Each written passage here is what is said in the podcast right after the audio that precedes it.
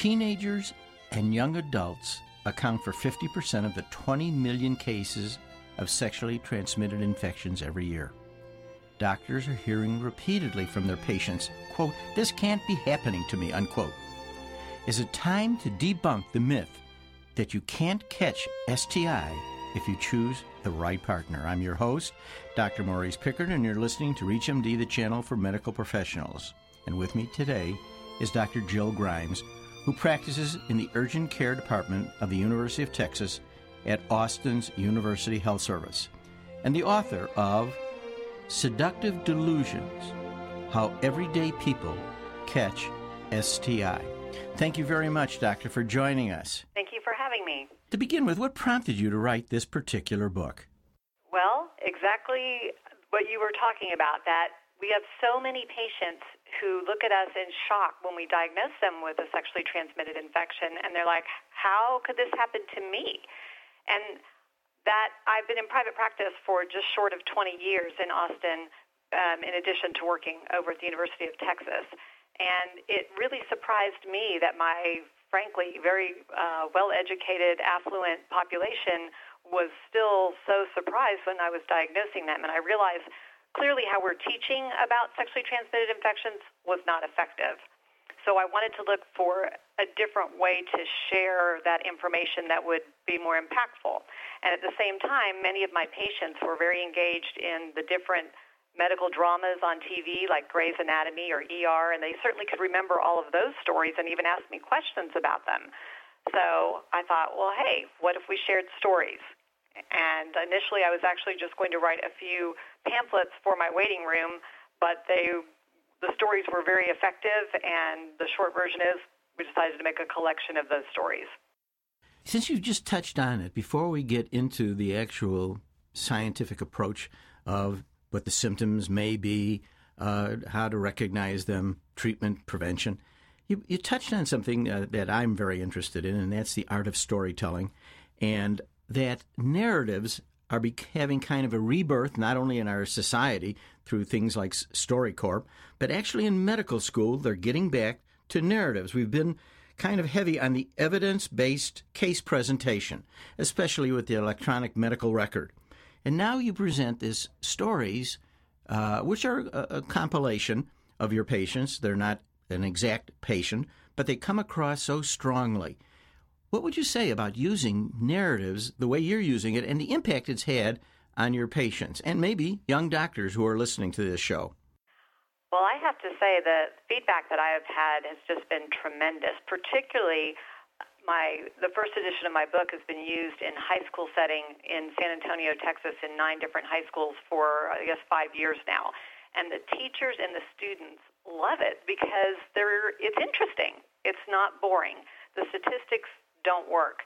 In terms of teaching young doctors and medical students, we're all engaged in the story, in the human story. And when we've got a name and a face, at least a face in our mind to put with a disease, we remember it so much more. I'm sure you have, when someone, particularly maybe a less frequent disease, a particular cancer or something, I bet you can immediately think of a patient that really brought that home to you and taught you a lot about that disease. Yeah, and there's no question that my wife would always, who's not a physician, she's a psychologist, would remark, how do you remember those facts? How do you remember it? Well, it isn't necessarily the facts of the illness. It's the patient's personality, how he presented it, how he made connections, his support group. Those things really, even at my age, leave a lasting impression. And I think they're being ignored. And your book is a perfect example of reading. You have 11 chapters, I might say, of 11 different kinds of events, and that doesn't even include Zika, but 11 different things. And you do the unique thing, I think, of presenting it both from the male gender and the female gender. 2 different stories, same disease. How did you arrive at that idea? Well, it's kind of funny. Being a practicing physician who knew nothing about the publishing world on the front end of all of this, I had in my mind exactly what I wanted to do. I wanted this book to be for adolescents. I wanted it to be short, 100 pages, 10 chapters, 10 pages each. Why? Because that was easy math, and that was just sort of what I had in my head. But the part of the reason that there is twice that many chapters or twice that many perspective was because of the publisher, because they said, no, you can't publish a book that's only 100 pages. It has to be longer. So that was a very artificial thing. But it turned out that I'm so pleased that I ended up doing it from each perspective, because not only does that help the reader say that they're female and they're reading about the female experience, it helps them know what to expect in the exam room. What is that going to be like? What's that conversation going to be like? And to really identify with that character. But also, particularly because a lot of these diseases are silent, it takes some of the blame away when you start looking at a disease from the opposite gender's perspective or from a different partner's perspective. And so I've had a lot of feedback from young people that they really liked. They didn't think that they would be interested in reading the opposite gender, but they were almost more interested in that, particularly the guys. Again, I did a lot of things to really make this a personal connection with, frankly, the population that I treat, which reflects why there's access to care. One of the questions you asked me ahead of time was, why, how is it that everyone's able to get care? And that's because this particular book, my target market was kind of young, educated people who didn't think that their kind of people caught these diseases. So, for example, the names that I used in both editions, I just subtracted 18 years and went to the most popular baby names from 18 years ago, because I want the people reading this who are ages, I mean, it extends beyond adolescence, but the primary focus audience initially is that those people, and I want them to see their names and their friends' names in the book so that they can, again, pull this in and understand this is their kind of people. Does that make sense? Yeah, it does. It does. As I read the book, I thought about man plans and God laughs, and you think you're making plans, but you're not making educated plans. Were there common themes in the various illnesses and presentations that you incurred? Yes, and the common themes are you don't have to be super sexually active to catch a disease, and why that is, how you can have been with one person who you carefully chose, but if that person had prior partners, you could be exposed to more than that one person. So that's one kind of overriding theme. Another theme is that very, very frequently, as we as physicians all know, these diseases are silent. But just because they're silent in one person doesn't mean that they stay silent in the next person that is infected with them. And so teaching about that and understanding that there's not direct finger-pointing, I have symptoms, I must have gotten it from you, you must have had symptoms, therefore you must have lied. And so kind of trying to debunk that myth. And then frankly, the primary myth that I saw and was trying to address when I initially started tackling this problem was the myth that you can only pass on disease through traditional intercourse. There's a big disconnect, especially it seems to me in our younger people today, about oral sex and thinking that that's been advertised as safe sex because you can't get pregnant. But you certainly can pass disease, and something I saw in my practice, private practice, all the time was genital herpes from oral sex.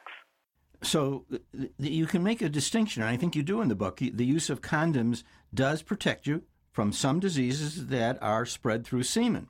But there's also at least four that I can think of that you are spread through direct contact. So although high risk not using condoms is a significant factor, as you mentioned, it isn't the only factor. Right. And I think our generation, speaking for myself at age 50, I think we've done a little bit of disservice to younger generations in that we kind of grew up in the era of HIV, and certainly condoms have just dramatically decreased the transmission of HIV, and condoms work fantastically well to prevent transmission, like you said, of HIV, additionally gonorrhea, chlamydia, and trichomoniasis, which are all transmitted by semen, by body fluids. But I sort of joke with students when I'm talking with them and say, until a condom looks like a boy boxer shorts, it doesn't cover all the areas where you can potentially shed disease, such as HPV or herpes, because we know that those can be transmitted by direct skin-to-skin contact, as well as, of course, pubic lice and syphilis and others. But condoms are great. The message is not at all to decrease condom usage. The message is that just people need to be aware that condoms do not make them bulletproof, and condoms need to be used for all acts of sexual intimacy, especially oral sex, or a barrier method if you're talking about a female. If you're just tuning in, you're listening to ReachMD, and I'm your host, Dr. Maurice Pickard, and joining us today is Dr. Jill Grimes, author of the book Seductive Delusions, How Everyday People Catch STI. I'm glad you mentioned condoms. A recent survey that was published in the New York Times from Johns Hopkins tried to identify high-risk males and females. Especially females who are high risk had a 4 times greater chance of getting STI than a low risk. And the biggest factors appeared to be the use of condoms and multiple partners. Could you comment on that? Right. Well, we all know that those are, traditional risk factors. And clearly, the more partners you have, the higher your risk is. And it's important for educators to emphasize that your exposure is not just your immediate partner, it's anyone that partner has been with. So it doesn't surprise me that the higher risk factors in that survey, that the higher chance the woman had a sexually transmitted infection. What was a little surprising in that survey is that the guys with higher risk numbers by that survey, meaning that they were not using condoms or they had multiple partners or they had partners with known sexually transmitted infections, their numbers didn't seem to correlate quite as much with actually catching a sexually transmitted infection.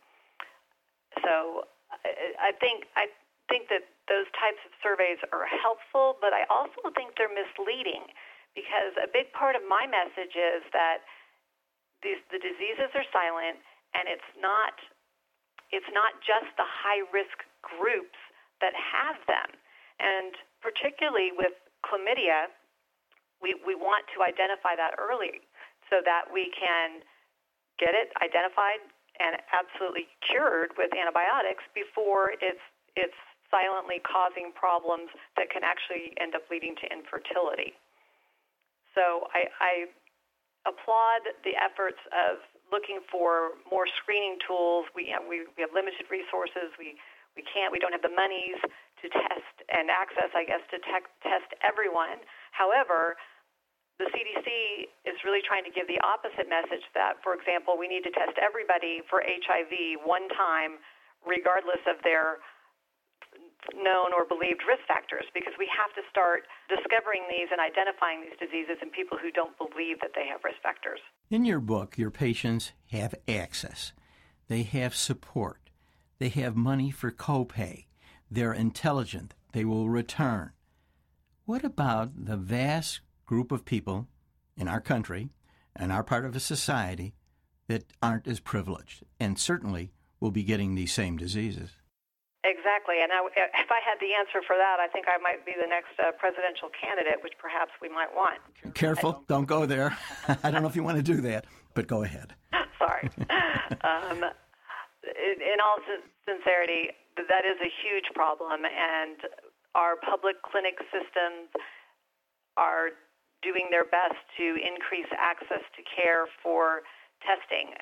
A lot of these issues are in our young people who are, as you mentioned at the beginning, getting over half of these 20 million infections that are being diagnosed per year.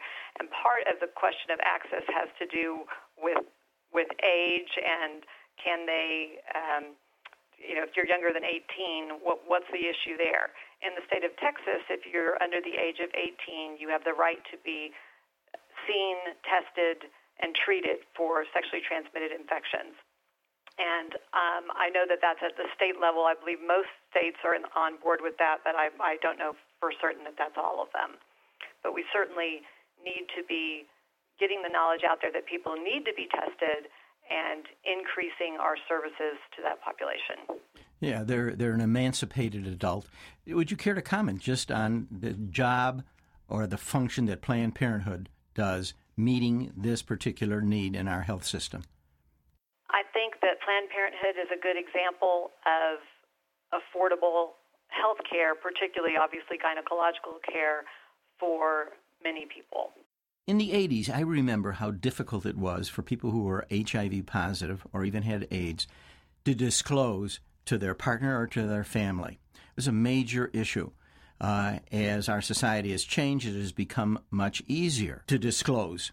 But so many of these young people have a real problem, I would imagine, disclosing to their partners and then to their family. But this stands in the way of good health care. What do you tell them? How do you get them to, so to speak, come out with their diagnosis so that they can, one, get treatment and also protect their partners? HIV is particularly a difficult issue because of all the societal implications that go along with that diagnosis. One of the things many people don't realize is that you can actually be held liable legally for transmitting a sexually transmittable infection, including HIV. In fact, in the state of Texas, and 37 states currently have criminal prosecution like this, if you know you have HIV and you do not disclose that to a sexual partner before you are intimate, you can be charged with criminal felony, actually. It's considered assault with a deadly weapon. But additionally, there are certainly civil lawsuits as well, all of them determined at the state level. And there have been very many successful lawsuits for other diseases such as herpes and HPV transmission. I can't leave this subject without, although your age group is different than the one that I took care of, being an internist, but studies are showing now that the rise in STI is certainly dramatic in middle-aged people, 45 to 65. Yes. They're beginning to look at, is this due to divorce? Is it due to online dating? Is it because of associated reduced use of condoms because of menopause? Would you care to comment? Because, you know, we've concentrated, and your book is, you know, in your book you say this is a good book for boys, girls, parents, and teachers. There's another audience out there. Absolutely. And we've actually talked about should the book be rewritten with just a more mature set of stars of each chapter. And I'll tell you, a lot of who I've had the most positive feedback on this book has been from my friends and coworkers who were in a marriage for a long time, and they're divorced, and they're newly dating, and they have said, "Oh my gosh, I didn't even know half of these diseases existed," and it's a whole different world, and this is a great way for them to learn about that information. There's so many factors that go into it. One is, of course, what you hit on already, that if the woman is menopausal, she's not going to be able to get pregnant, and again, our generation tends to think more, well, if I can't get pregnant, I don't need condoms. But because that's the whole safe sex thing. Well, no. You absolutely can be transmitting disease and you still need condoms. But then we have the issue with males of erectile dysfunction. And a lot of them are reluctant to use condoms because they feel it decreases their sensation and it may make their ED more challenging. So you've got kind of a double whammy there, particularly in the older generations. So there is a lot of need for sex education for older, more mature, I'm not sure what the right politically correct word is here, but for people my age and older as they re-enter the dating world and their sexual intimacy. Well, it certainly sounds like this is a book that you can leave in examining rooms so that your patients can browse and become informed. So I think that you're responding to my question about the seniors. I'm one of them. And how we can get the message out to a much larger audience. Thank you again for joining us. Thank you so much for having me.